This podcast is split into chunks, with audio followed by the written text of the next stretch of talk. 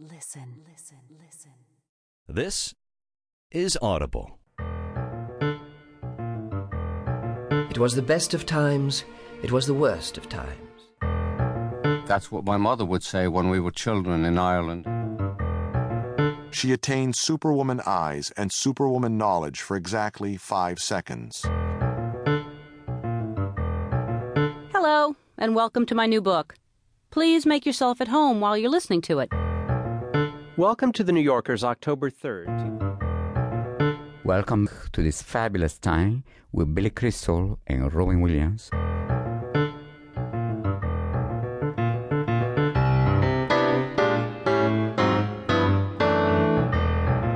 To be or not to be? That is the question. Welcome to This is Audible, where the ancient art of storytelling meets the cutting edge technology of satellite radio and digital downloads. I'm Kim Alexander.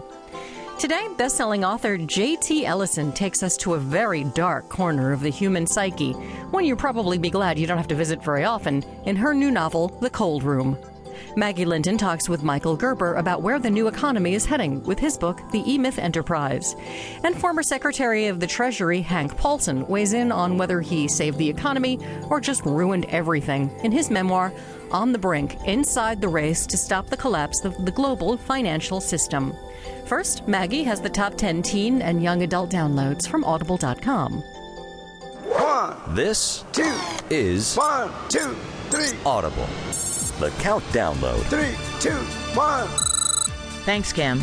You're listening to This is Audible on SiriusXM Book Radio or via digital download from audible.com. I'm Maggie Linton. It's time to count down the top 10 teen titles downloaded from audible.com.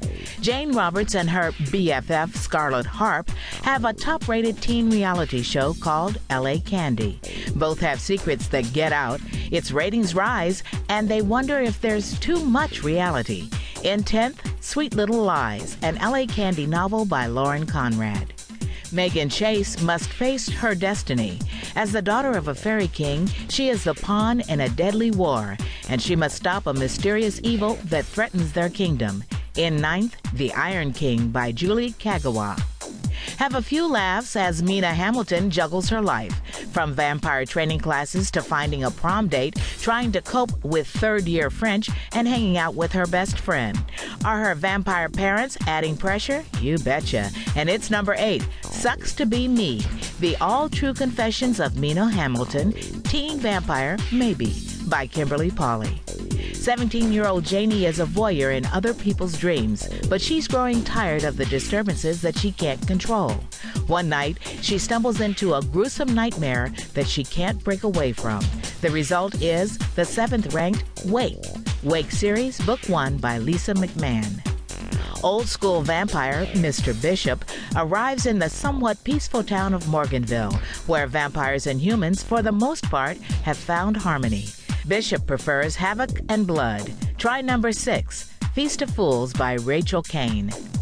Number five on the countdown for teens finds Grace, the daughter of a pastor, attracted to a guy named Daniel, who reappeared in school after missing for three years. As Grace digs for the truth, her brother Jude is drawn into Daniel's evil powers. The answers may kill them both. The adventure is The Dark Divine by Bree Despain. Seven unsuspecting 13.